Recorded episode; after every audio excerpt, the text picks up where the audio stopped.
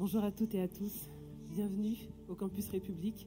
J'espère que vous allez bien, que vous avez passé une bonne semaine. En tout cas, nous, je vous avoue, je suis particulièrement heureuse aujourd'hui parce que j'ai avec moi des nouvelles personnes qui ont participé aux dernières auditions. Je vous présente Stéphanie et Stéphanie.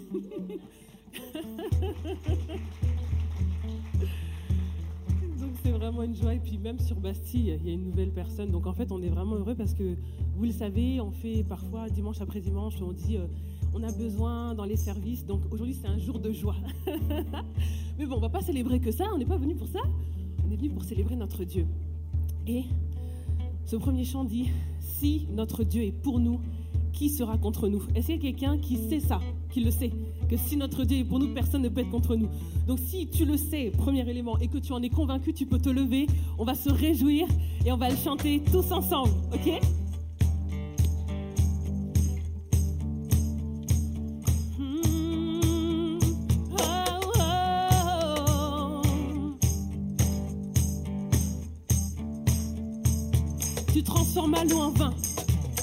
Tu transformes à l'eau en vin, touche à les yeux de ta main, nul n'est comme toi, comme toi. Dans nos ténèbres tu brilles, tu nous redonnes la vie, nul n'est comme toi.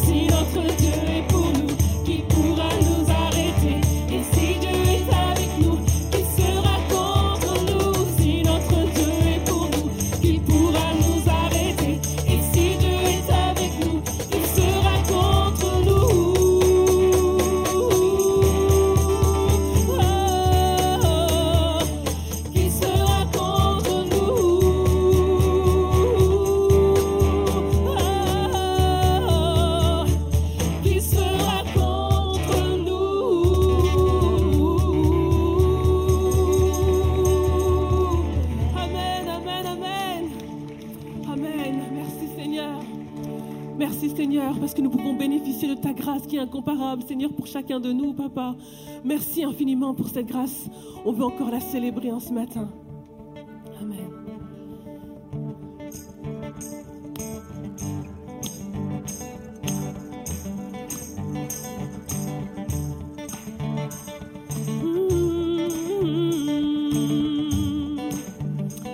Qui brise le pouvoir.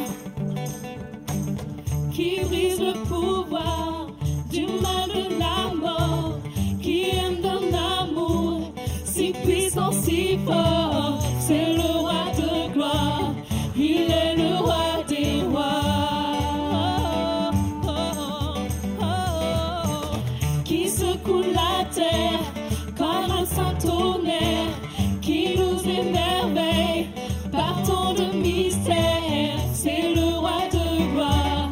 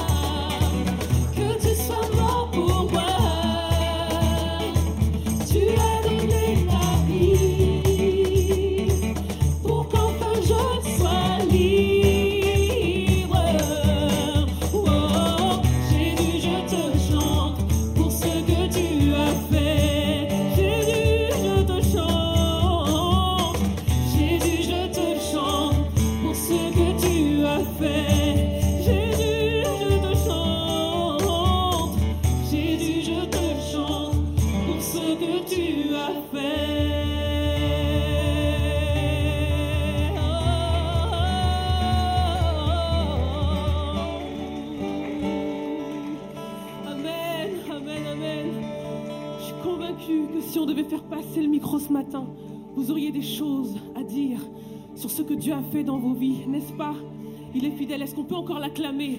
Nous chantons pour ce qu'il a fait. Il a pris notre place à la croix. Alléluia, Alléluia, Alléluia, Jésus. Nous bénissons ton nom, Seigneur, en ce matin, Seigneur Jésus. Oh, Papa, nous pouvons tellement peu faire face à ce que toi, tu as fait. Mais, Seigneur, en retour, nous proclamons notre amour, Seigneur Jésus. Nous proclamons, Seigneur, notre fidélité, Seigneur Jésus, à ton encontre. Combien nous désirons, Seigneur Jésus, te rendre, Seigneur Jésus, ce que tu as fait. Mais, Papa, nous ne pouvons pas, mais reçois nos chants, reçois nos cœurs, reçois nos vies, Papa. Alléluia. Alléluia, Jésus. Alléluia, Alléluia, Alléluia. Si tu es dans ce lieu, que tu ne connais pas ce Jésus que nous chantons, ce Jésus dont nous parlons, il peut venir te toucher maintenant. Simplement ouvre ton cœur et il le remplira. Il remplira ce vide. Il fera partir les doutes. Alléluia.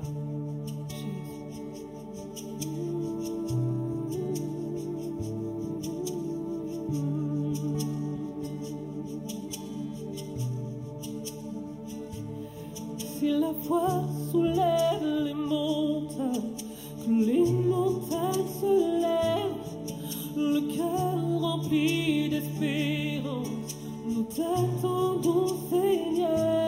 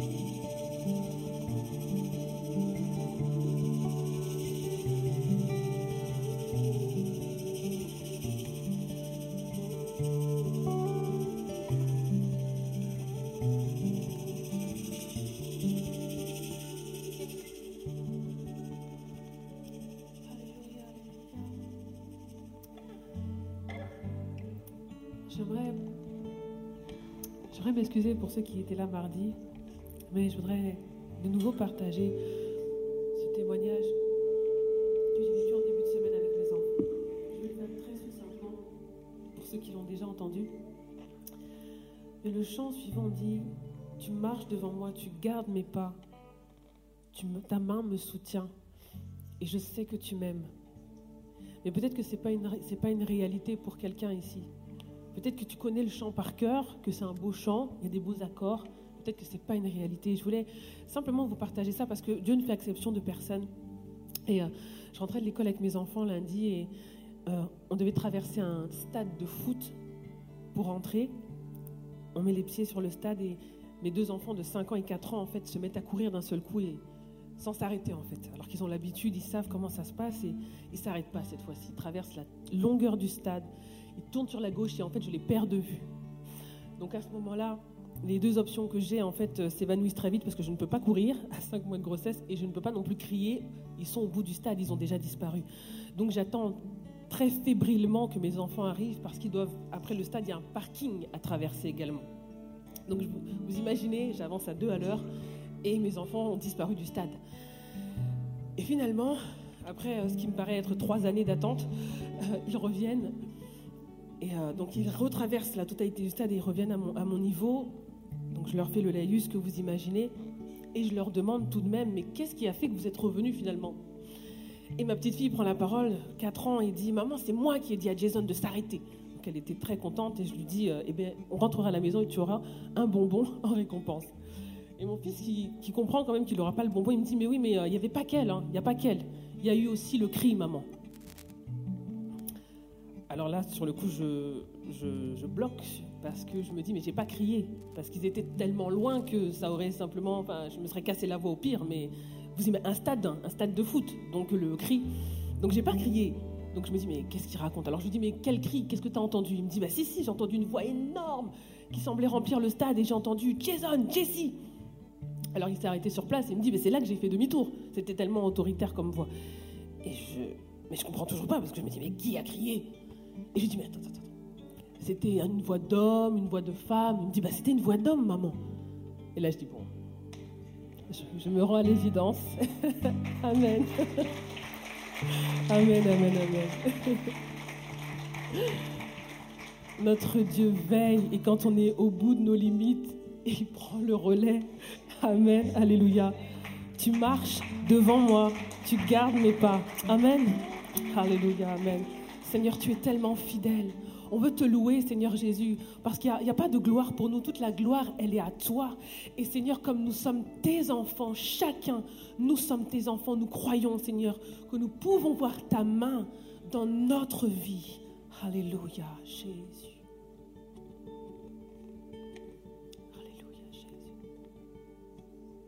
Seigneur, tu recherches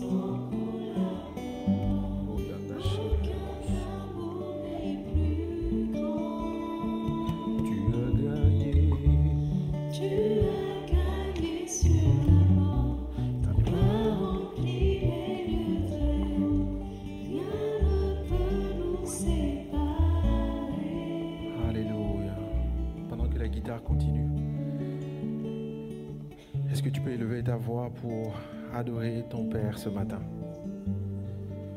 Est-ce que tu peux ouvrir ta bouche? Ne laisse rien t'empêcher de crier à ce Dieu-là. Alléluia. Gloire à toi, Jésus. Tu es formidable, Père. Tu es le Dieu incomparable. Tu es le Dieu des temps et des circonstances. Alléluia. Tu es le Dieu des temps et des circonstances. Dieu est le Dieu des temps et des circonstances.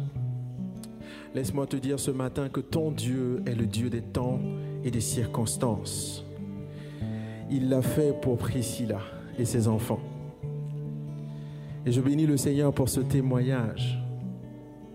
Parce qu'alors que je préparais ce temps de Sainte-Seine, le Seigneur me met une pensée sur le cœur et me dit, Yves, je suis le Dieu des temps et des circonstances. Et ce matin, laisse-moi t'annoncer la bonne nouvelle. Ton Dieu est le Dieu des temps et des circonstances. C'est celui qui dispose toutes choses pour ton bien. Alléluia. Est-ce qu'on peut acclamer Jésus ce matin? Gloire à toi, Seigneur. Gloire à toi, Jésus. Alléluia. Pendant que la musique continue toujours, laissez-moi vous raconter une scène. La Bible dit que à Pâques, les disciples ont demandé à Jésus, où allons-nous célébrer la Pâque? Parce qu'ils n'avaient certainement pas d'endroit. Et Jésus va dire à deux disciples, allez dans la ville, vous allez croiser une personne qui porte une cruche sur sa tête. Suivez cette personne. Merci. Suivez cette personne. Et cette histoire se trouve dans le livre de Marc, le chapitre 14, du verset 12 au verset 16. Écoute-moi bien. Jésus va dire aux disciples, suivez cette personne qui porte une cruche. Il fallait un timing. Il fallait un Dieu des temps et des circonstances pour savoir qu'à l'instant, il y aurait une personne qui porte une cruche. Et il va aller plus loin, il va dire, suivez cette personne jusqu'à ce qu'elle rentre dans une maison. Demandez d'après le maître de la maison. Et lorsque vous allez voir le maître de la maison, dites-lui, le maître cherche un endroit où faire sa Pâque. Et cette personne va vous conduire dans une chambre élevée. Et dans cette chambre, vous allez trouver un environnement qui est grand, totalement meublé. Et c'est là que vous allez préparer la Pâque. La Bible dit que les disciples, ils se sont mis en route. Ils ont commencé à s'exécuter. Ah, ils ont aperçu cet homme avec la cruche. Ils l'ont suivi. Ils sont arrivés dans la maison où cet homme est rentré. Ils ont demandé d'après le maître. Ils ont dit, mais notre maître demande, où va-t-il célébrer sa Pâque aujourd'hui? Le maître de la maison va les conduire en haut. Bien-aimé, laisse-moi te dire ce matin qu'alors que les disciples s'exécutaient, ils vont voir exactement ce que Christ avait décrit. Une chambre haute, espacée, meublée. Et c'est là qu'ils vont préparer la Pâque. Et alors que tu t'approches de la Sainte Seine ce matin, j'ai envie de te dire que ton Dieu est le Dieu des temps et des circonstances. Parce qu'il fallait un Dieu des temps et des circonstances pour savoir qu'il y aurait un homme qui porterait une cruche, qui partirait dans une maison où le maître allait préparer un endroit. Alléluia. Dieu est le Dieu des temps et des circonstances. Et alors que tu t'approches de cette table, laisse-moi t'inviter à te disposer. Parce que tu t'approches de cette table en te souvenant que ton Dieu est le Dieu des temps et des circonstances. Mais Paul va dire, dans le livre de 1 Corinthiens, le chapitre 11, verset 28, que chacun donc s'examine soi-même et qu'ainsi il mange du pain et boive la coupe. Car celui qui mange et boit sans discerner le corps du Seigneur, mange et boit un jugement contre lui-même. Commence à regarder dans ton cœur. C'est vrai que ton Dieu est le Dieu des temps et des circonstances, mais il est aussi celui qui veut que tu t'approches de lui en discernant ce pain et cette coupe, en mettant ta vie en règle, en ne laissant rien t'éloigner de sa présence, en ne laissant rien t'éloigner de sa présence. Alors élève la voix et dis, Seigneur, je te demande pardon parce que j'ai haï. Je te demande pardon parce que je n'ai pas pardonné. Viens et purifie-moi. Alléluia. Alléluia.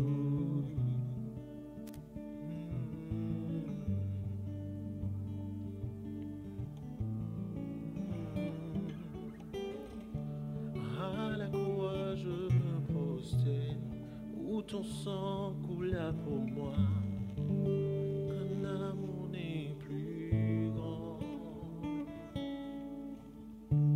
Tu as gagné sur la mort, ta main remplit les lieux très hauts, rien ne peut nous séparer. À la croix je me prosterne. Seigneur, viens pardonner ce matin, viens purifier un cœur, parce que tu veux toucher, tu veux transformer, tu veux libérer ce matin. Alléluia.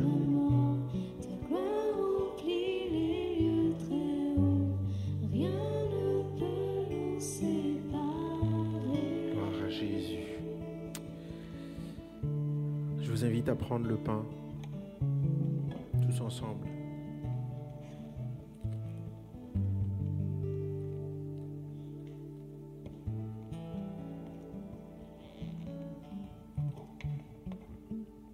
Prenons le vin.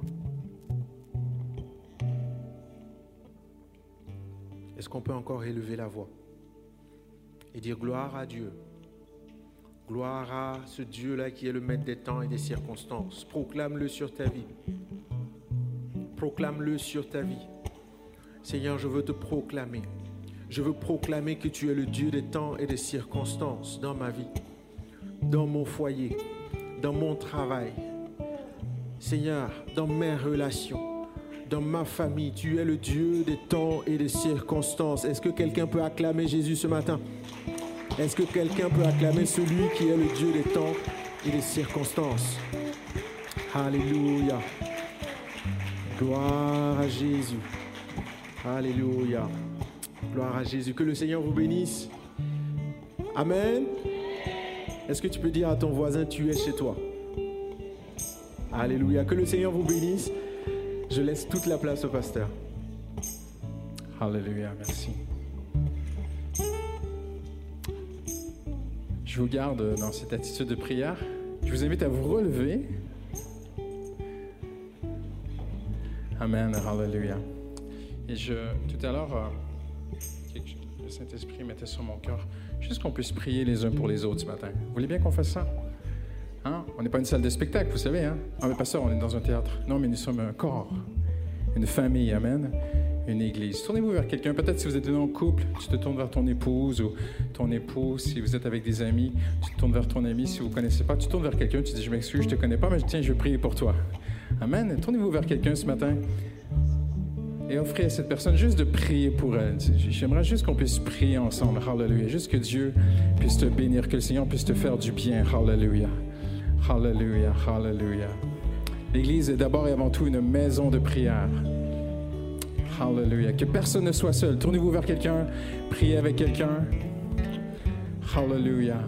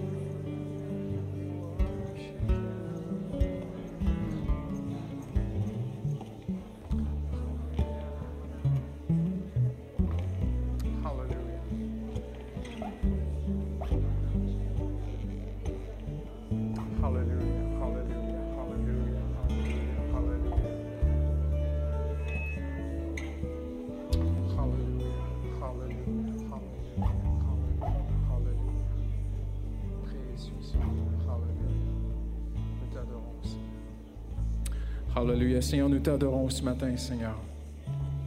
Et Seigneur, nous prions parce que tu réponds à la prière, Seigneur. Seigneur, tu veux que tes enfants prient, Seigneur. Hallelujah. La prière d'un chrétien est un signe de santé spirituelle. Hallelujah. Et la prière est un signe de foi. Quelqu'un qui ne prie pas, c'est quelqu'un qui ne croit pas que Dieu répond à la prière. Quand on prie, c'est que l'on croit que Dieu répond à la prière. Hallelujah. Alors, Seigneur, nous voulons élever notre foi vers toi ce matin, Seigneur. Nous voulons te demander, Seigneur Dieu, d'agir, Seigneur, dans certaines situations, dans des couples, dans des familles, Seigneur, sur la santé, Seigneur, de guérir certains, Seigneur, de pourvoir pour d'autres, de diriger d'autres, Seigneur, de pardonner d'autres, Seigneur. Hallelujah. Hallelujah. Tu as dit, ma maison sera appelée une maison de prière. Et tu as dit, je les réjouirai dans ma maison de prière. Hallelujah. Hallelujah. Dans le nom de Jésus, nous avons prié. Et tous ceux qui l'aiment disent, amen. Hallelujah. Est-ce qu'on peut donner l'acclamation à notre Seigneur ce matin? Amen. Hallelujah. Est-ce que vous croyez que Dieu répond à la prière? Combien d'entre vous, vous ne priez jamais? Ça ne vous intéresse pas? J'ai vu quelqu'un faire « Oups! » J'espère que vous priez. Prier, c'est parler, c'est communier avec Dieu. Et prier, c'est un signe de santé spirituelle. Quelqu'un qui prie, c'est quelqu'un qui croit que Dieu va répondre. Amen. Amen. Hallelujah. Ça me fait vraiment plaisir d'être avec vous ce matin. J'ai très rarement l'occasion d'être là, mais vraiment, je suis dans la joie. Je vais faire que les annonces ce matin. Parce qu'il y a un homme de Dieu remarquable qui va amener une parole de Dieu dans un instant. Mais juste avant, prenez une minute ou deux même pour saluer quelques personnes. Transformez-vous en un immense comité d'accueil et allez vers quelqu'un que vous ne connaissez pas. Souhaitez-lui la bienvenue à l'Église.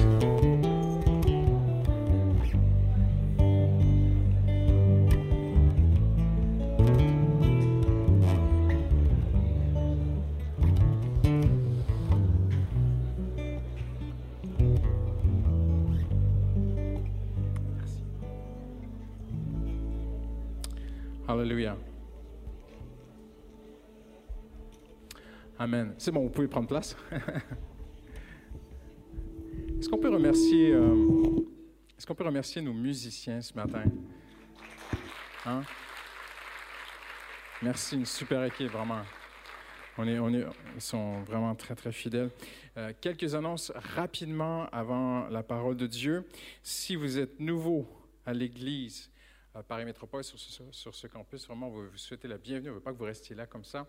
Vous pouvez vous inscrire. On a un BDF. Un BDF, c'est une soirée spéciale qui s'intitule « Bienvenue dans la famille ». C'est vendredi prochain. Ce sera sur notre campus Bastille. Donc, vous venez. Vous devez quand même vous inscrire. équipe.accueil.epm.gmail. Vous pouvez aller tout simplement sur notre site Internet de l'Église. Il y a toutes les informations qui sont là. Mardi soir, nous poursuivons. On a débuté une nouvelle série qui s'intitule « Jésus dans l'Ancien Testament ». C'est moi qui l'ai introduit mardi dernier. On a vraiment passé des super moments parce que c'était moi, hein, bien sûr. Non, je rigole. Non, vraiment, on passe des très, très bons moments dans la présence de Dieu. Les mardis, on prie les uns pour les autres. On impose les mains, on adore le Seigneur et on a des temps d'études bibliques vraiment de qualité. Donc, on poursuit ce mardi. Le 5 juin prochain, c'est notre culte en commun, donc on se retrouve tous ici pour célébrer le Seigneur. Même le Campus Lognes sera avec nous. Et notre invité est nul autre que le pasteur Didier Biava, qu'on aime beaucoup, qui va nous faire un petit coucou. Donc, il sera là. Et puis voilà, on me dit de vous dire qu'il y aura un spécial Fête des Mères ici. C'est quand la Fête des Mères? C'est la semaine prochaine? OK, vous êtes top. Parce qu'au Canada, c'est compliqué. Le Canada, c'est déjà fait. J'ai oublié ma mère, j'ai dû l'appeler lundi. J'ai dit, maman, en France, c'est pas pareil. Non, oh, mais moi, je suis ta mère. OK, c'est bon. Donc, c'est la semaine prochaine, c'est ça? OK. Donc, et la fête des pères, c'est quand? Ma femme, elle me dit, ça, c'est pas important. OK. Donc, on me dit de vous dire d'apporter des gâteaux avant et après le culte. C'est super, ça, je vais venir. Et si vous voulez aider à servir notre campus, vous pouvez vous rapprocher de Ronald. Est-ce que Ronald est là? Non. Donc, ne vous rapprochez pas de Ronald. Vous allez trouver, mais si vous voulez servir, semble-t-il, vous rapprocher de Ronald. On a un super groupe aussi qui s'appelle Together. C'est 35 ans et plus, je crois, 30 ans et plus. C'est après Japon. Tous les âges, même les petits, 5 ans, 3 ans, c'est bon? OK. Donc, non, mais c'est pour les adultes. C'est après JAP et ils font régulièrement des activités. C'est vraiment des temps de communion fraternelle autour d'activités, sorties vélo, jeux, activités culinaires. Voilà. Donc, vous pouvez aussi vous inscrire sur le site Internet. Et simplement vous dire, en terminant, nous avons eu notre assemblée générale hier. Donc, chaque année, on a une assemblée générale où on regarde les finances de l'Église. C'est le jour où on fait cela. Et simplement vous dire merci pour vos offrandes, vos dîmes, votre fidélité. Ça permet vraiment à l'Église d'avancer. Les finances de l'Église sont bonnes. Les finances sont saines. Mais je termine en vous disant qu'on a besoin de vous. On a fait une petite étude dernièrement. Dans les 2-3 dernières semaines, je me suis penché sur ce sujet. On note que, si vous avez remarqué, ce n'est pas comme avant le COVID. Avant le COVID, on avait 2 cultes ici sur République et on remarque vraiment dans la société, ce n'est pas que l'Église Paris-Métropole, c'est partout, c'est dans une grande majorité d'églises, 99% des églises, les gens ne sont pas pleinement revenus. Même un pasteur nous disait cette semaine qu'en région parisienne, il a perdu presque 50% de son église. Et donc, on s'en sort bien. Vraiment, le Seigneur est bon pour nous. Les gens sont presque tous là. Mais les gens ne reviennent pas systématiquement au culte tous les dimanches. Il y a des gens qui viennent au dimanche 1 fois sur 2, 1 fois sur 3, 1 fois sur 4. Ah tiens, j'ai une grosse semaine, ben, ce matin, je vais rester dans mon canapé, je vais regarder le culte en ligne. Et là, il y a des gens, vous êtes là, vous me regardez en souriant. Ben oui, c'est ce que je fais. Mais l'Église, elle n'est pas sur Internet. L'Église, le mot « Église » signifie « ecclésia » en grec, qui signifie une assemblée. On ne s'assemble pas autour d'un écran. On s'assemble en présentiel. Amen. C'est ça la vraie Église. Et on a besoin de vous. On a fait vraiment, j'ai regardé un peu partout, même des étudiants de l'Église qui sont à l'université me disaient, pasteur, même en présentiel, c'est plus comme avant. Même les profs, des profs aussi me disaient, c'est difficile de faire des projets aux étudiants universitaires. Ils ont moins l'énergie. Il s'est passé quelque chose. La COVID est passée par là, comme on dit, et on a vécu. Les gens étaient pendant 2 ans, très, très, très sédentaire, les gens bougent moins. Ma fille est aux Pays-Bas, elle m'a envoyé un article de presse des Pays-Bas hier. Elle me disait, regarde, parce qu'elle a marié un Irlandais, et elle me disait, papa, regarde, même la presse, fiche d'en-tête de major de la presse aux Pays-Bas, les musées, les cinémas, les théâtres, les gens ne reviennent pas comme avant. C'est difficile pour les gens de vraiment revenir en présentiel. Donc, pourquoi je vous dis ça aujourd'hui? Notre Église va bien, l'Église grandit, on accueille des nouveaux chaque semaine, les offrandes sont bonnes, on est béni de Dieu, il n'y a pas de problème. Mais l'Église, on la construit ensemble. Vous êtes d'accord avec moi? Ce n'est pas nous, on est sur la scène, on fait une prestation, et si vous aimez, vous donnez une offrande, vous n'aimez pas trop, vous donnez un peu d'offrande. Ce n'est pas ça l'Église. L'Église, on se prend par la main et on construit ensemble le royaume de Dieu. Vous êtes d'accord avec moi? Vous ne m'avez pas convaincu, là. Vous êtes d'accord avec moi? Amen. Voilà. Ça veut dire quoi? Ça veut dire que vous connaissez certainement quelqu'un qui a de la difficulté à revenir à l'Église. Servez le Seigneur, concrètement. Écrivez, textez, appelez. Dites aux gens, il faut que tu reviennes à l'Église. Vous savez comment on le fait? Faites-leur savoir qu'ils ont manqué un super culte. Non? Dites, t'étais où? Moi, je l'ai fait ce matin. J'ai appelé quelqu'un. T'étais où? C'est super, on passe un super culte, parce que les gens, ils ont un peu la flemme. Vraiment, c'est, la grande conclusion des sociologues, c'est la flemme. Les gens ont la flemme de se bouger. C'est comme si tu es assis dans un canapé pendant 2 ans, il faut que tu te lèves, tu es courbaturé, c'est difficile. Les mentalités sont ainsi.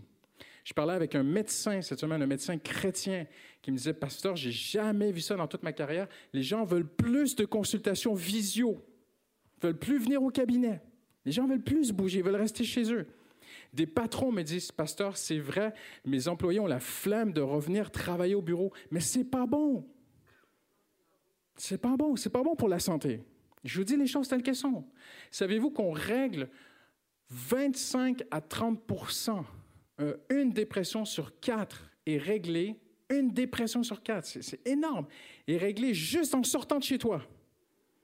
Ouvrir les rideaux, voir le soleil, aller voir des êtres humains, leur dire bonjour, socialiser. Et le COVID a fait beaucoup de mal à notre société et aux enfants de Dieu. C'est pas ça l'Église. Moi, je refuse. Moi, je crois à une Église en présentiel. On se réunit, on vient prier ensemble, on vient chanter ensemble, on vient prier les uns pour les autres. On ne peut pas faire plus l'Église que ce que vous venez de faire il y a 3 minutes. Ça ne peut pas être plus cela, l'Église. L'Église, c'est une maison de prière, on prie les uns pour les autres. Ce n'est pas un spectacle, ce n'est pas à la télé, ce n'est pas sur Internet, c'est en présentiel. Quelqu'un dit amen ce matin. Amen. Alors, on va prier ensemble, si vous le voulez bien. Seigneur, merci.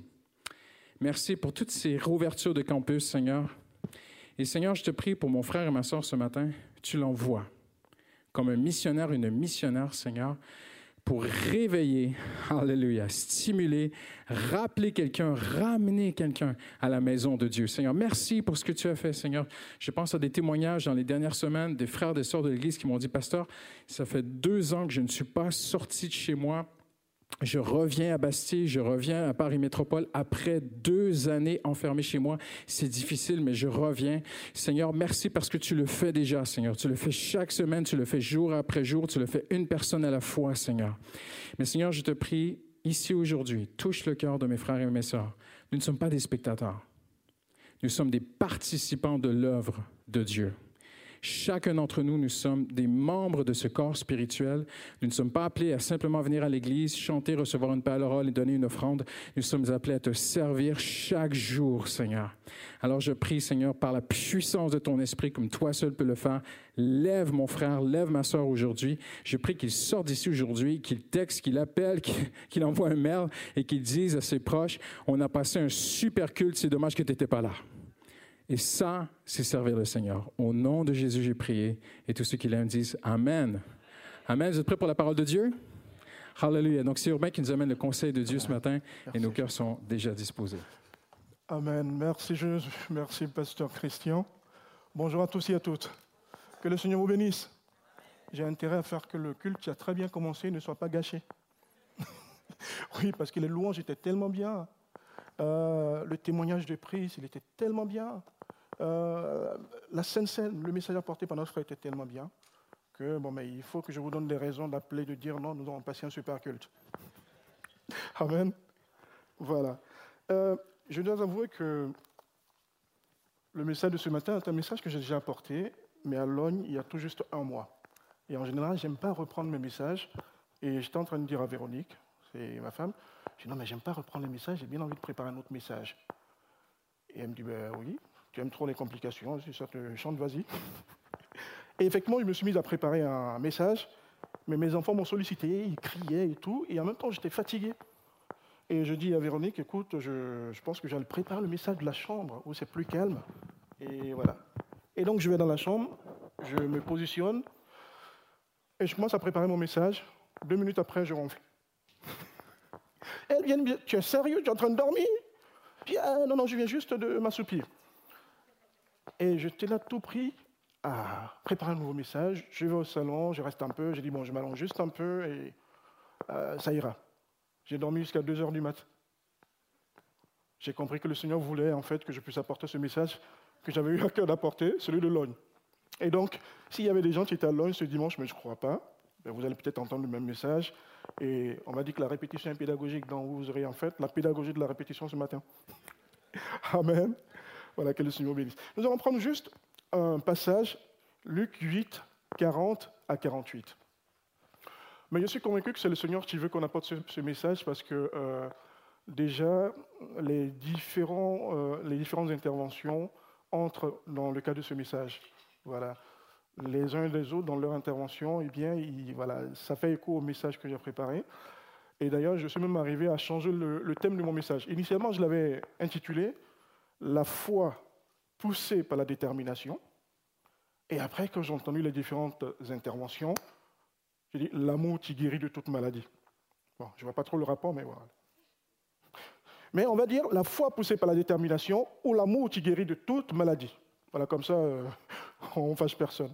On va lire le livre de Luc au chapitre 8, versets 40 à 48.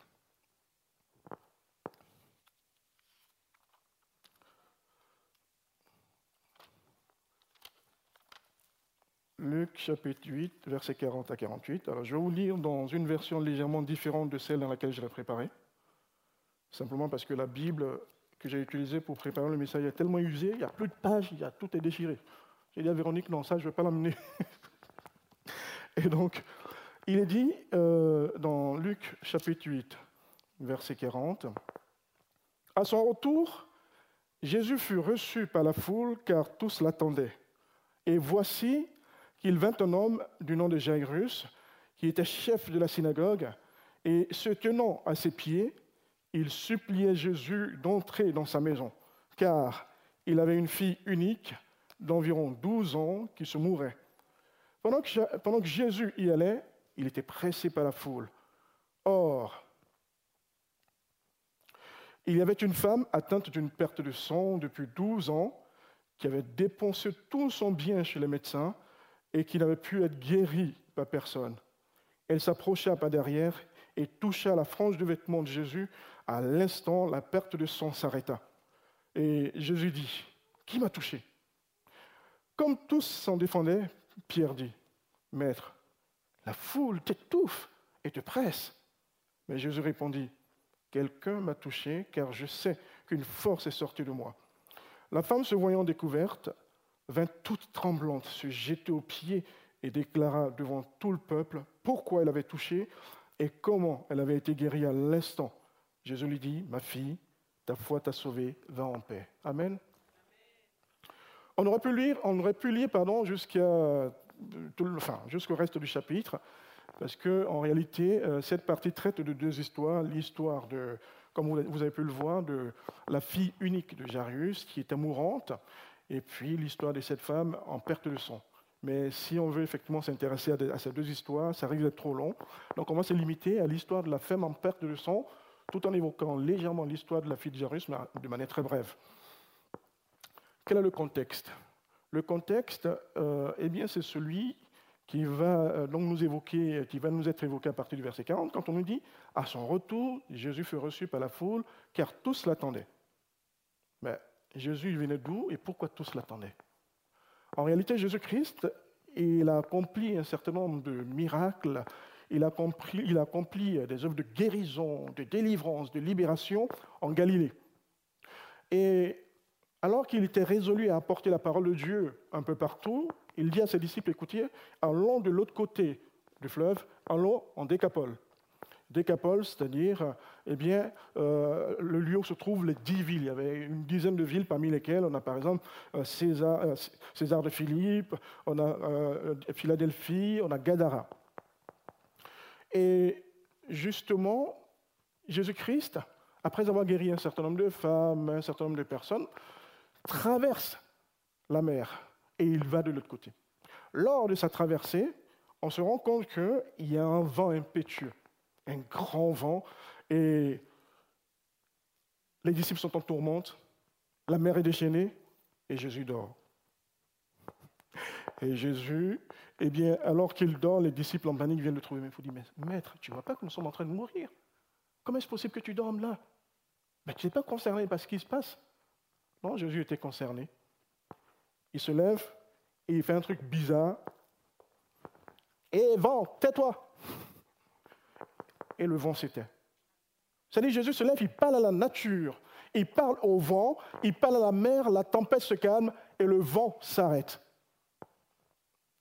Waouh, les disciples sont impressionnés. Ils continuent leur chemin, ils arrivent à Gadara. Et là, il y a une personne, un démoniaque ou un fou, c'est comme vous voulez, qui avait son domicile, on va dire, parmi les morts, dans les sépulcres.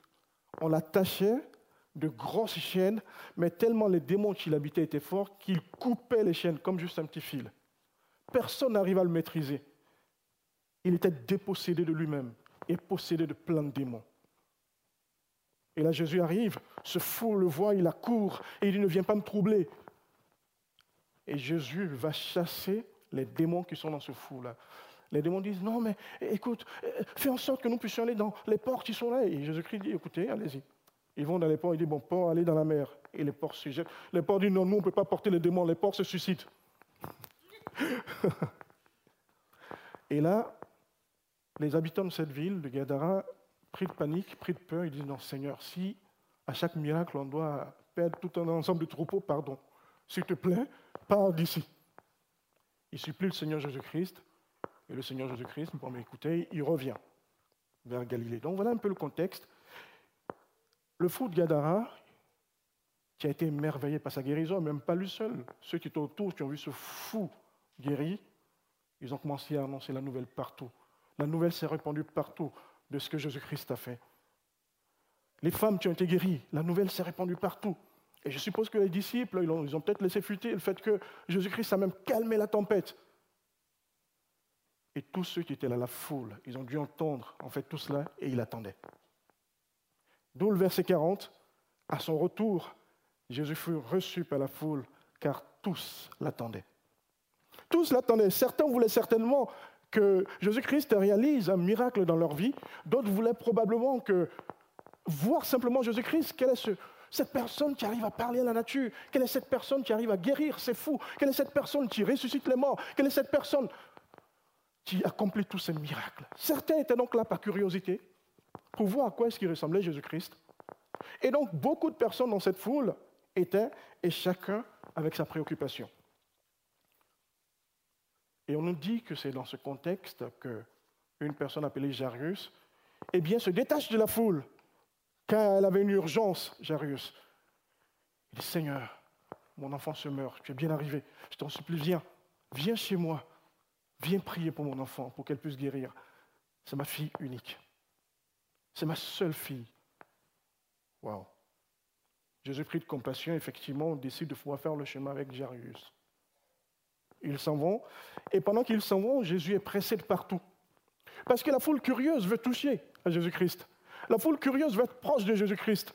J'imagine, moi, si j'étais là, j'allais tout faire pour bousculer tout le monde, pour juste me frotter à Jésus, pour marcher à côté de lui, à côté de celui-là qui a guéri, à côté de celui-là qui a fait tous ces miracles. Mais imaginez-vous, pendant que la foule est en train d'accompagner Jésus-Christ, Jésus est certainement ralenti dans son élan parce qu'il ne peut pas aller plus vite. Et là, chemin faisant, un autre événement va se produire.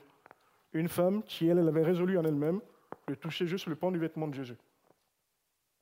Est-ce qu'elle était dans cette foule? Elle attendait? Je ne crois pas, puisque c'est chemin faisant. Et donc elle va et se rapproche, mais discrètement, comme une voleuse. Elle va et touche le pan du vêtement de Jésus-Christ. Et la Bible nous dit qu'instantanément, elle est guérie. Alléluia! Instantanément, elle est guérie. Mais l'histoire ne va pas s'arrêter là. Jésus va dire, mais qui m'a touché? Qui est-ce qui m'a touché? Comme on vient de le lire. Pierre dit, mais les gars, je regarde, qui m'a touché? Tout le monde te touche, quoi. Tu es dans la foule, tout le monde te presse de partout. Seigneur, tout le monde t'a touché, quoi. Non, quelqu'un m'a touché. Waouh. Et là, j'imagine, je ne mets même pas la place de Jaïrus. Parce que Jaïrus, sa fille était sur le point de mourir. Il appelle Jésus, « Viens, s'il te plaît !» Et alors que la foule retarde Jésus, une autre femme vient le retarder et Jésus lui-même se retarde. Qui m'a touché? Et il perd en guillemets le temps à demander, « Mais qui est-ce qui m'a touché ?» Et là, il y a une discussion qui se mêle, qui s'engage. Et finalement, la femme, voyant que Jésus ne va pas lâcher l'affaire, « Seigneur, c'est moi !» Et elle commence à raconter son histoire. Et cette histoire, nous allons nous y intéresser aujourd'hui. La Bible ne nous donne pas beaucoup de détails sur l'histoire de cette femme. Mais quand on lit en fait tout ce qui concerne le peu que la Bible nous donne à travers les trois évangiles, Matthieu, Marc et Luc, on se rend compte qu'effectivement un certain nombre d'éléments peuvent nous permettre de comprendre ce que vivait cette femme. Il est vrai que ce texte parle d'une femme en perte de sang, mais en réalité le message s'adresse aussi bien à des hommes qu'à des femmes. Elle était certes en perte de sang, certainement que nous sommes en perte d'autres choses. Certainement qu'il y a une situation dans notre vie sur laquelle nous n'avons pas de maîtrise. Une situation dans notre vie sur laquelle nous n'arrivons pas à trouver une solution. Nous avons cherché les solutions par tous les moyens et nous n'y arrivons pas. Ce message s'adresse à nous ce matin. Amen. Et donc, quelle pouvait être la condition de cette femme? J'ai perdu notre ami de slide. On va mettre slide numéro 4. Je crois que j'ai un peu trop parlé, on se trouve à slide numéro 4. La condition de cette femme. Je me suis dit que pouvait être sa condition sociale, parce que là, ça paraît un peu évident dans le texte. Il nous est dit, pour qu'on puisse bien comprendre, dans Marc 5, 26, il nous est dit qu'elle avait dépensé tout ce qu'elle possédait et qu'elle n'avait éprouvé aucun soulagement, mais elle est allée plutôt en empirant. Elle est allée de mal en pis. Et cela est repris dans Luc 8,43 que nous avons lu. Eh bien, si on nous dit qu'elle a effectué toutes ses dépenses, elle s'est dépossédée de tout ce qu'elle avait, de deux choses l'une. Soit c'était une femme qui était très riche et qui avait les moyens de se soigner, qui avait les moyens de voir tous les spécialistes. Et c'est ce qu'elle a dû faire. Elle a vu tous ceux qui pouvaient être capables de la soigner. des gynécologues, de toutes sortes de spécialistes pour qu'elle puisse se soigner. Soit elle n'était pas spécialement riche, elle était peut-être de conditions modestes, mais en tout cas, toujours est-il qu'elle avait des biens et elle avait de l'argent pour pouvoir se soigner. En tout cas, on sait qu'elle n'était pas pauvre, jusqu'à ce qu'elle fasse le tour de tous les médecins et qu'elle se retrouve finalement appauvrie. Cette femme qui était de conditions peut-être modestes, elle se trouve appauvrie juste parce qu'elle n'a pas la solution. Elle se trouve appauvrie parce qu'aucun médecin n'est capable de la soigner. Alors qu'elle avait dû voir des médecins même les plus compétents. Mais certainement que la science n'avait pas évolué comme aujourd'hui, ou alors même si elle avait évolué, sa maladie devait être d'une autre nature, mais toujours est-il qu'ils ne sont pas parvenus à lui donner la solution. Et donc nous avons une femme très malade qui n'a malheureusement pas les moyens de se soigner finalement puisqu'elle est devenue pauvre. Elle n'avait probablement pas de mari, elle n'avait probablement pas d'enfant, elle n'avait pas d'amis probablement, elle n'avait pas de proches pour la soutenir. Et je vais vous l'expliquer plus tard, pourquoi je dis cela. Et donc nous avons donc une femme en souffrance, qui souffre de sa maladie et qui était probablement plongée dans la solitude. Est-ce qu'il y a ici des personnes qui sont plongées dans la solitude, qui n'ont pas d'amis, qui n'ont pas de proches, qui n'ont pas de parents à qui peuvent se confier, qui n'ont personne vers qui aller quand rien ne va? Y a-t-il des personnes ici? Ne levez pas le doigt. Levez-le juste dans votre cœur. Si vous êtes une telle personne, sachez que vous êtes concerné par ce message. Et cette femme, on nous parle également de sa condition physique. On nous parle de la gravité de son état de maladie. On nous dit qu'elle avait beaucoup souffert entre les mains de plusieurs médecins. Elle avait beaucoup souffert. Mais j'imagine, on nous dit qu'elle était en perte de sang tous les jours. Ce n'est pas juste durant une période de menstruation. Alors, je n'ai pas eu le privilège d'avoir cette grâce-là, d'avoir une période de menstruation, mais j'imagine que si on perd le sang continuellement, tout le temps, ça doit être douloureux, quelque part. Tous les jours, elle est en perte de sang. Là, j'imagine qu'elle ne perdait pas non plus le sang, comme si on ouvre en fait un robinet, et que ça, là, elle serait déjà morte. Mais quel que soit le rythme auquel le sang coulait, non seulement, même si elle ne sentait pas la douleur, ce que je ne crois pas, elle devait être gênée quand même, dans sa vie quotidienne, chaque jour. Elle était importunée, elle était dans l'inconfort physique, dans l'inconfort du point de vue de l'état de santé. Donc elle avait une souffrance physique, des douleurs qu'elle ressentait quotidiennement. Les médecins qui étaient censés la guérir étaient désormais devenus son bourreau par la force des choses. Quel paradoxe! C'est-à-dire ceux vers qui elle pouvait aller pour avoir la solution, eh bien c'est ceux-là qui lui causaient davantage de problèmes. Ils ne faisaient pas exprès, mais ils n'y arrivaient pas. Leurs moyens étaient limités.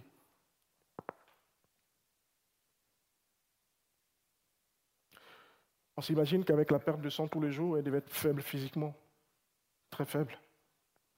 Avec la perte de sang tous les jours, alors j'ai essayé de lire un peu quelque chose sur en fait, la perte de sang. On nous dit le trouble sanguin peut provoquer différents symptômes dans presque toutes les régions du corps. Le plus fréquent, eh bien, ce sont les symptômes, la diminution donc, des composants du sang. Et ainsi, la perte de sang peut provoquer une diminution des globules rouges, et de l'hémoglobine. Voilà, j'apprends que c'est l'hémoglobine qui donne la couleur rouge à son sang et qui véhicule de l'oxygène dans le sang, et que cela peut provoquer des symptômes d'anémie. Bon, de tout ce que je viens de dire, tout ce que je connais, c'est anémie au moins, là je connais ça. Je ne suis pas médecin, donc tout le reste je ne connais pas. Et je ne vais pas davantage... J'avais vu toute une littérature où j'ai vu en fait des thèmes techniques, je me suis dit, est-ce que je dis ça? Je dis non, je ne vais pas courir le risque, je ne suis pas médecin. Je risque de dire des choses qui ne sont pas vraies. Mais ça au moins, on sait qu'elle est anémie, quoi. Et on dit que l'anémie provoque la fatigue, la faiblesse, l'essoufflement. Et donc imaginez-vous, cette femme, elle était chaque jour faible physiquement et essoufflée. Quand elle devait sortir, elle était essoufflée. Et pourtant, elle devait manger chaque jour, elle devait aller faire ses courses, elle devait faire ce qu'il y a à faire. Sa condition psychologique. Je reprends toujours mon même verset de Marc 5, 26 qui dit: elle avait beaucoup souffert entre les mains de plusieurs médecins. Elle avait dépensé tout ce qu'elle possédait et elle n'avait prouvé aucun soulagement. Mais elle était allée plutôt en empirant. Waouh! on imagine qu'effectivement, elle devait être affectée psychologiquement, moralement. Se dire, mais finalement, qu'est-ce que je peux faire? Où est-ce que je peux avoir la solution? Se poser plein de questions. Elle devait déprimer, cette femme. Mais comment est-ce que je fais? Qu'est-ce qu'il faut que je fasse finalement pour être guérie? Elle était désemparée, angoissée, car elle était impuissante devant cette situation qui la rangeait depuis 12 ans. Pas 12 jours, pas 12 semaines, pas 12 mois, 12 années entières. Waouh. Slide 5, la condition spirituelle, plus particulièrement. Et la condition spirituelle va nous faire comprendre aussi d'autres choses. Pour qu'on comprenne la condition spirituelle, on va lire Lévitique 15, versets 25 à 27. Lévitique, chapitre 15, versets 25 à 27. Il est dit ceci. « La femme dont le flux de sang coulera pendant plusieurs jours hors des époques de son indisposition menstruelle, ou dont le flux durera au-delà de son indisposition, sera impure tout le temps de son flux, comme au temps de son indisposition menstruelle. Tout lit sur lequel elle couchera pendant la durée de ce flux sera comme le lit de son indisposition menstruelle, et tout objet sur lequel elle s'assiera sera impur, comme lors de son indisposition. Quiconque y touchera sera impur, il nettoiera ses vêtements et se lavera dans l'eau et sera impur jusqu'au soir, etc. » Donc cette femme, qui était déjà en souffrance, eh bien, elle était considérée aux yeux de la loi comme étant impure. Et en tant qu'impure, elle n'avait pas le droit d'être là. Car en tant qu'impure, elle ne devait toucher personne. Personne ne devait la toucher. Le banc sur lequel elle s'assoit, personne ne devait s'y asseoir. Quand elle marche dans la rue et qu'elle voit une personne et que la personne ne la voit pas, elle fonce vers elle, elle doit dire « impure ». Un peu comme le lépreux, tu dois crier « impur ». Et la personne doit se dégager pour dire « tiens, il y a une impure qui arrive ». Et donc, voyez la condition de cette femme qui, en plus de sa maladie, eh bien, devait toiser par tout le monde. Voilà l'impure qui passe. Impure. Telle était sa condition chaque jour. Mais elle devait quelque part se dire « est-ce que Dieu m'aime ?» Je suis sûr que certains se posent cette question. Pourquoi devait-elle se dire cela? Parce que c'est la loi qui la cantonnait à cette position. La loi de Dieu qui disait « tu es impur ». Waouh. Je tiens à te rassurer ce matin, sache que Dieu t'aime.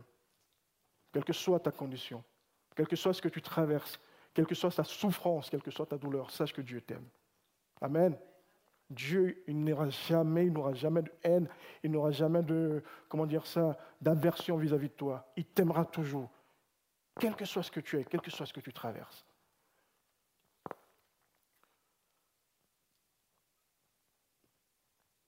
Et donc, la maladie privait cette femme de la communauté de vie, de la communion même avec Dieu, et probablement elle se sentait, certainement rejetée, comme on vient de le dire. Et c'est pour cela que je vous disais tout à l'heure que cette femme, elle n'avait probablement pas de mari. Elle n'avait peut-être pas d'enfant, puisque n'ayant pas de mari, elle ne pouvait peut-être pas avoir d'enfant, faire des enfants. Elle n'avait probablement pas de relation, parce que les personnes ne devaient pas s'approcher d'elle, elle était impure. Pendant 12 ans, elle a dû vivre dans la solitude. Pendant 12 ans. Et donc nous avons donc affaire à une femme, pour résumer cette première partie, qui était probablement de conditions modestes, et qui s'est retrouvée appauvrie, une femme qui n'avait probablement personne dans sa vie et qui était affaiblie par sa maladie et qui était au banc de la société car la loi la mettait à l'écart, une femme qui vivait dans la déprime, dans l'angoisse et que personne ne remarquait peut-être. Et pourtant, Jésus va s'intéresser à elle. Alléluia! Et pourtant, Jésus va s'intéresser à cette femme. Cette femme qui se croyait seule, eh bien, Jésus ne va pas la laisser dans sa solitude. Slide 6. Je me suis dit, mais quel peut être le rapport entre cette femme et la fille de Jaïrus, finalement? L'intervention de cette femme constitue une interruption, comme on vient de dire, par rapport au projet initial de Jésus. Aller guérir la fille unique de Jaïrus. C'est ça. Jésus-Christ, il a un programme, il se lève, il dit, OK, d'accord, il sort de la barque. Allons-y, Jaïrus, chez toi. Et il va, et chemin faisant, la femme l'intercepte. Mais Jésus ne dit pas, madame, bon, OK, c'est pas grave, on m'a touché, allons-y. Non. Jésus prend le temps. Vous savez, Certains ont pu dire que Jésus n'était pas au courant de ce qui s'est passé. C'est peut-être vrai. Jésus est tellement bénédiction en lui-même que quand on le touche, on ne peut qu'être béni.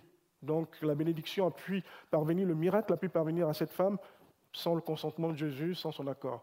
Mais sachons-le que même si effectivement son accord n'a pas été direct, on ne peut pas voler la bénédiction à Jésus-Christ qu'à celui qui la donne, par sa propre volonté. Amen. Et donc Jésus, et c'est ce que je voulais dire pour ne pas que je m'éloigne de mon idée, il est Dieu. Il aurait pu se retourner pour dire « C'est toi qui m'as touché ». Non, non. Il prend son idée « Qui m'a touché ?» Et là, il y a un débat qui naît. « Non, t'as pas touché, tu sais, tout le monde te touche. » Non, non, non, écoutez, je sais que quelqu'un m'a touché. Ou dire « Mais qui est-ce qui n'avait pas le droit de toucher à quelqu'un ici et qui m'a touché en réalité ? Qui n'avait pas le droit d'être ici et qui m'a touché ? Qui est-ce qui est venu avec cette résolution et qui m'a touché ?» Parce que figurez-vous que beaucoup de personnes touchaient Jésus-Christ, certains par curiosité. « Ah oui, quelle est cette personne qui guérit ?» Mais elle avait une intention spécifique. Parfois, quand on dit « le qui m'a touché de Jésus », on a tendance à dire que oui, c'est vrai que tout le monde était là, mais Jésus n'a pas été vraiment touché dans le cœur. Oui, peut-être, mais en réalité, c'était qui m'a touché physiquement et qui n'avait pas le droit de me toucher en réalité. Qui est-ce que la loi condamnait à ne pas me toucher et qui m'a touché ? Il aurait pu la désigner, mais il voulait que la femme prenne la responsabilité de son acte et qu'elle s'exprime, et qu'elle n'ait pas à rougir d'une bénédiction qu'elle a reçue de lui, et qu'elle n'ait pas à avoir peur, qu'elle n'ait pas honte de la bénédiction reçue de Jésus. Il voulait que la femme assume d'avoir été guérie par Jésus.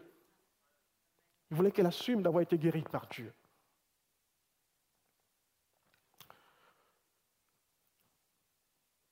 Et entre cette femme et l'enfant de Jaïrus, il y a un élément commun, c'est le chiffre 12. La fille de Jaïrus, eh bien, elle était à la 12e année de sa vie, donc à la fin de sa vie. Cette femme, elle était à la fin de sa vie depuis 12 ans, elle est en train de perdre sa vie progressivement, depuis le même âge que cet enfant. Et Jésus s'arrête et il accorde le même intérêt à cette femme que l'intérêt qu'il accordait à la guérison de l'enfant de Jaïrus.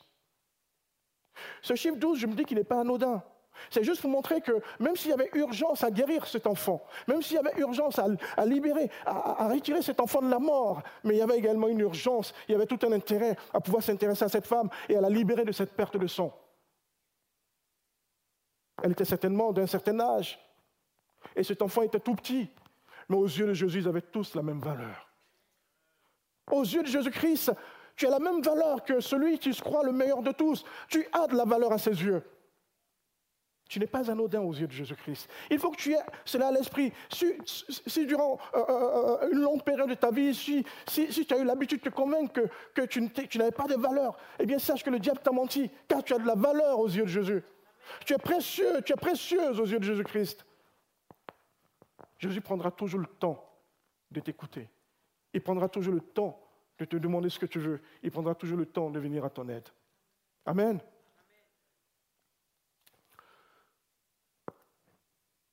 Et donc, cette femme était en perte de sang depuis à peu près l'âge de cet enfant qui était sur le point de mourir. Et Jésus prend le temps. C'est pour ça que je disais tout à l'heure que notre frère Yves également m'a précédé quand il parlait de Dieu, il le met des temps des circonstances. La foule est pressée d'aller voir un miracle. Voilà, il y en a qui voulaient, on va voir aujourd'hui comment est-ce que... Et Jaïrus, lui, n'était pas, il était tout attristé. Mais Seigneur, si on peut maintenant aller, tout le monde t'a touché, s'il te plaît, viens. Ma fille... Ah, mais Jésus prend le temps. Qui m'a touché ? Pourquoi ? Parce que Jésus-Christ est le maître des temps et des circonstances. Rien n'est jamais trop tard pour Jésus. Jésus, il a tout le temps. Il s'arrête parce qu'il y avait là une condition qui nécessitait de l'intérêt. Mais, et c'est notre slide 7, il y a une chose qui est également remarquable, c'est la détermination de cette femme.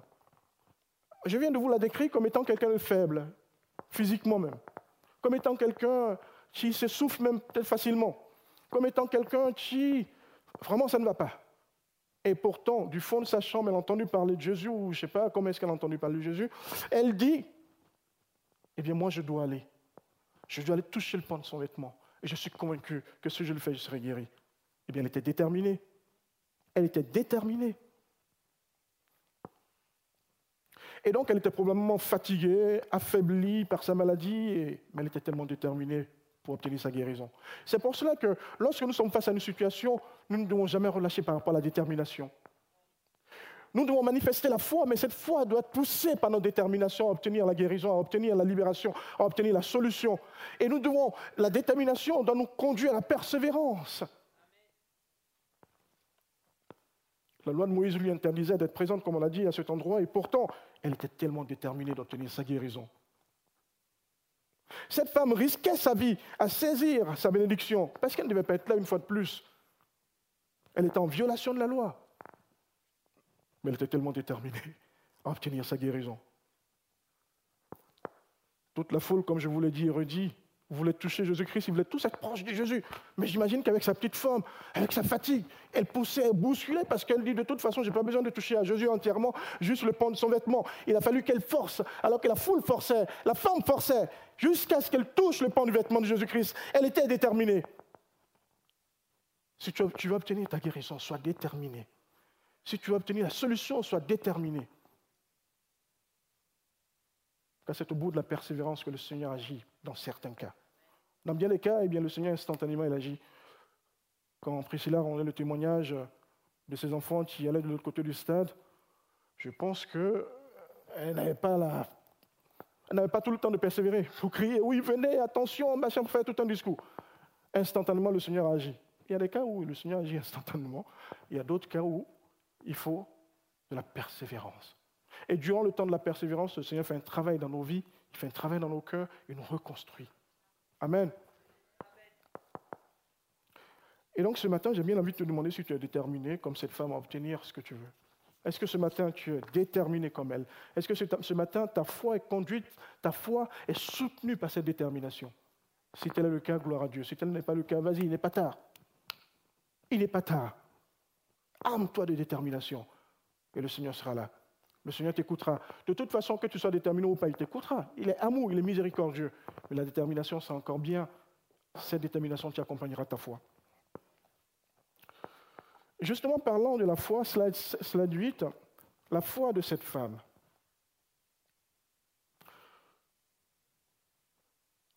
Selon Marc 5, 27, j'aurais dû peut-être lire finalement Marc. Mais bon.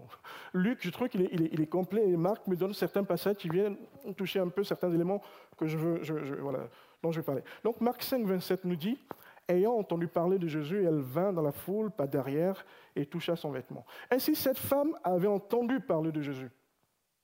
Ce qu'elle avait entendu dire de Jésus a nourri sa foi. Et cela est conforme à la parole de Dieu qui, dans Romains 10, 17, nous dit que la foi vient de ce qu'on entend et ce qu'on entend vient de la parole de Christ. Et donc, pour que notre foi soit nourrie, pour que notre foi soit véritablement solide, nous devons la nourrir à travers la parole de Dieu. Non pas seulement cette parole qui est prêchée, mais la parole que vous lisez quotidiennement chez vous. Cette parole que vous lisez, cette parole à laquelle vous vous familiarisez, eh bien, vient solidifier votre foi. Et grâce à cette parole, vous pouvez, assis sur la parole de Dieu, eh bien, faire vos demandes, faire vos requêtes, et le Seigneur agira. Vous savez, je fais une digression assez rapidement. Quand le diable vient tenter Jésus-Christ, eh bien, c'était un combat fondé sur la parole de Dieu.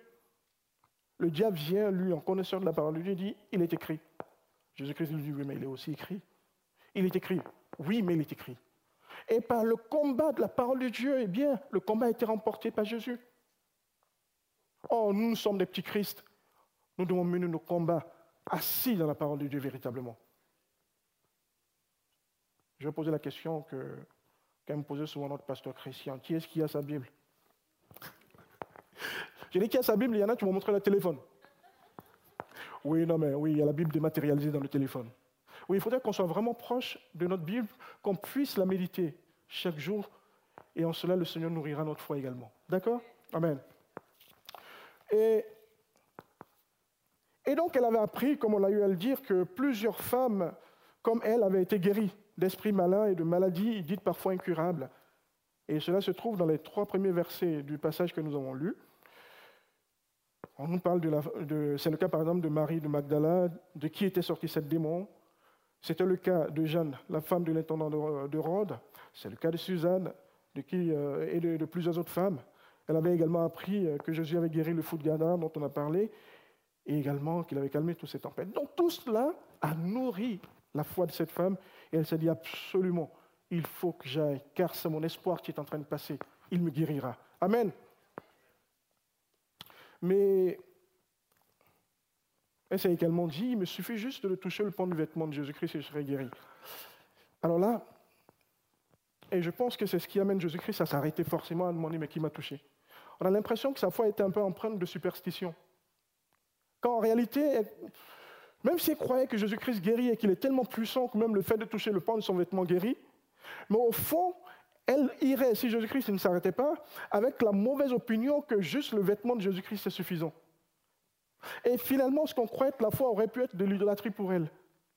Un objet, une croix, un vêtement, et je ne sais pas quoi, et dire que ça, c'est ça qui guérit. Une photo qui, en réalité, en général, n'est même pas celle de Jésus-Christ.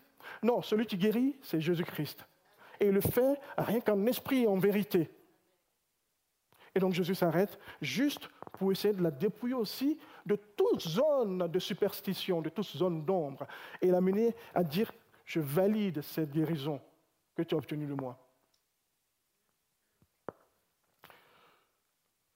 Et donc parfois on pense que si dans telle ou telle circonstance, par exemple, et voilà, ça. Alors elle, c'était le vêtement. Si je m'en vais et que je touche le pan du vêtement, je serai guéri. Pourquoi ? Parce que, et d'ailleurs je l'avais noté, il y avait déjà eu des cas comme ça, je crois que c'est dans Marc 5, 28, où il était déjà dit que... Il était dit que Jésus-Christ, ça s'est déjà passé une fois, plusieurs fois. Ce n'est pas la première fois où les gens venaient toucher le pan du vêtement de Jésus pour être guéris. Et donc elle s'est dit, mais si ils ont l'habitude de faire ça, moi je le ferai, je serai guéri. Sauf que ce n'est pas le vêtement de Jésus qui guérit, c'est la personne de Jésus qui guérit. Parfois on pense que si on fait tel rituel, on peut être guéri, on va obtenir ce qu'on veut. Oui, si j'ai tel problème, il suffit de jeûner peut-être 3 jours. 3 jours pour les mal de tête, 7 jours pour, je ne sais pas quoi, 40 jours de jeûne et prière sec pour tel autre. Et on se donne comme ça des posologies spirituelles. Ça ne vient pas de Dieu. Il faut simplement s'adresser à Jésus-Christ et avoir la foi qui nous guérit, et il agit. Et c'est la dernière partie de notre message, et c'est la slide 9. On voit là que Jésus-Christ donc use de compassion vis-à-vis de cette femme. Il use de compassion vis-à-vis d'elle, et cela se traduit par justement la conversation qu'il a avec elle quand il dit « qui m'a touché ». Et à la fin, il va dire « écoute, va en paix ». Il lui donne sa paix, il lui donne sa bénédiction, en quelque sorte.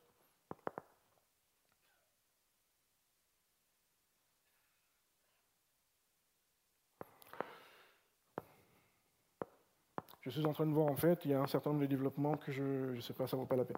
Alors, et donc, la femme se voyant découverte dans le cadre de la conversation que Jésus-Christ a avec elle, eh bien, elle est toute confuse. Elle est toute tremblante, d'après ce que le passage nous dit. Et Jésus-Christ ne vient pas pour la sermonner. « Mais pourquoi tu me touches, là ? Je vais guérir la fille de Jaïrus, oui, quoi ?» Elle est tremblante. L'objet de Jésus-Christ n'était pas de l'humilier. Ce n'était pas de la mettre au grand jour pour dire « Ah, ah, il y a quelqu'un qui ne devait pas toucher les gens, qui m'a touché ?» Non. La démarche de Jésus-Christ était remplie d'amour. Jésus-Christ voulait la libérer d'un fardeau qui le pesait. Jésus-Christ voulait la libérer de toute la condamnation, de tout le regard qui était sur elle. Jésus-Christ voulait la libérer d'elle-même. Nous allons demander à notre équipe de louange de s'approcher. Si ce matin tu es là, si ce matin, comme cette femme, tu passes par une situation difficile, si comme cette femme, tu passes par une situation face à laquelle tu as prié, tu as jeûné, tu as fait tout ce qu'il faut et tu n'as pas eu de solution, sache que ce matin, Jésus-Christ est là, il t'entend, il voit l'état de ton cœur, il voit la détermination de ta foi et il veut te guérir. Est-ce que tu le crois ? Est-ce que tu crois que Jésus-Christ peut intervenir, aussi bien dans la guérison même que dans la transformation de ta condition? Est-ce que tu crois que Jésus-Christ peut intervenir dans ta vie et y apporter la solution que tu recherches? Amen. Si tu le crois, nous allons prier pour toi. Si tu le crois, nous allons juste prier ensemble. On va tous se tenir debout et prier et demander au Seigneur. Quel que soit ce que nous avons comme situation, quel que soit ce que nous avons comme problème, quel que soit ce que nous avons comme demande, quel que soit ce que nous avons comme urgence, nous allons dire au Seigneur, je suis là, me voici. Ce matin, je ne viendrai pas pour toucher le pan de ton vêtement, mais je veux juste que tu me regardes tel que je suis et que tu m'apportes la solution à ce problème. Jésus-Christ, je viens tel que je suis, que tu me guérisses. Je viens tel que je suis, que tu mettes fin, mon Dieu, mon Père, à cette situation et que tu me rétablisses dans ton amour et dans ta grâce. Notre Dieu, notre Père, je te remercie pour ce matin, je te remercie pour ces personnes ici présentes, pour tes enfants ici présents, Seigneur. Tu vois le cœur de tes enfants ce matin, tu vois le cœur des uns et des autres, notre Dieu, tu vois la situation que traverse cet enfant, tu vois la situation que traverse ce serviteur, cette servante, Seigneur. C'est toi, Jésus-Christ de Nazareth, qui as la solution à toute situation, Père. Viens et touche les cœurs, viens et touche les vies. Viens et touche, mon Dieu, mon Père, et guéris. Viens, notre Dieu, et apporte ta libération. Toi, tu es le Dieu d'amour. Toi, tu par ton amour, tu guéris. Toi, tu par ton amour, tu apportes la solution, Seigneur. Même si la société nous condamne, même si les uns et les autres nous ont un regard de condamnation sur nous, toi, tu ne nous condamnes pas, car tu nous fais partir en paix, Seigneur Jésus-Christ. Donne ta paix, notre Dieu. Tu surpasses toutes choses. Au cœur ici attristé, Seigneur. Donne la joie, notre Dieu, la joie de vivre, au cœur attristé, Seigneur Jésus-Christ. Libère les vies, Père, libère les âmes, Seigneur. Manifeste-toi ce matin, Seigneur, dans ces vies, Père. Gloire à toi, Jésus. Béni sois-tu, Seigneur. Alléluia, merci, Jésus.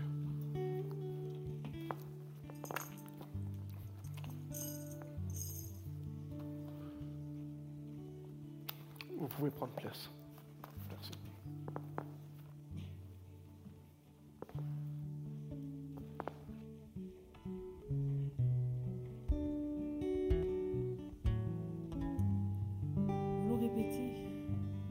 Proclamer, au cas où c'est une blessure au creux du cœur de quelqu'un, au cas où c'est une plaie purulente, notre Dieu nous aime.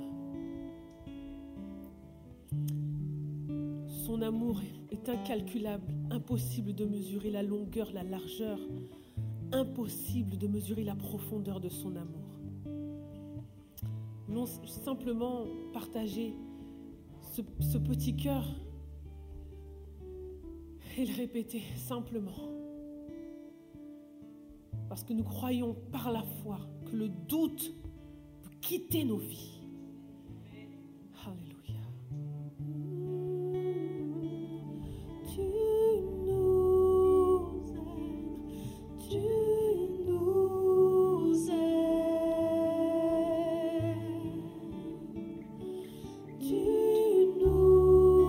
aimes,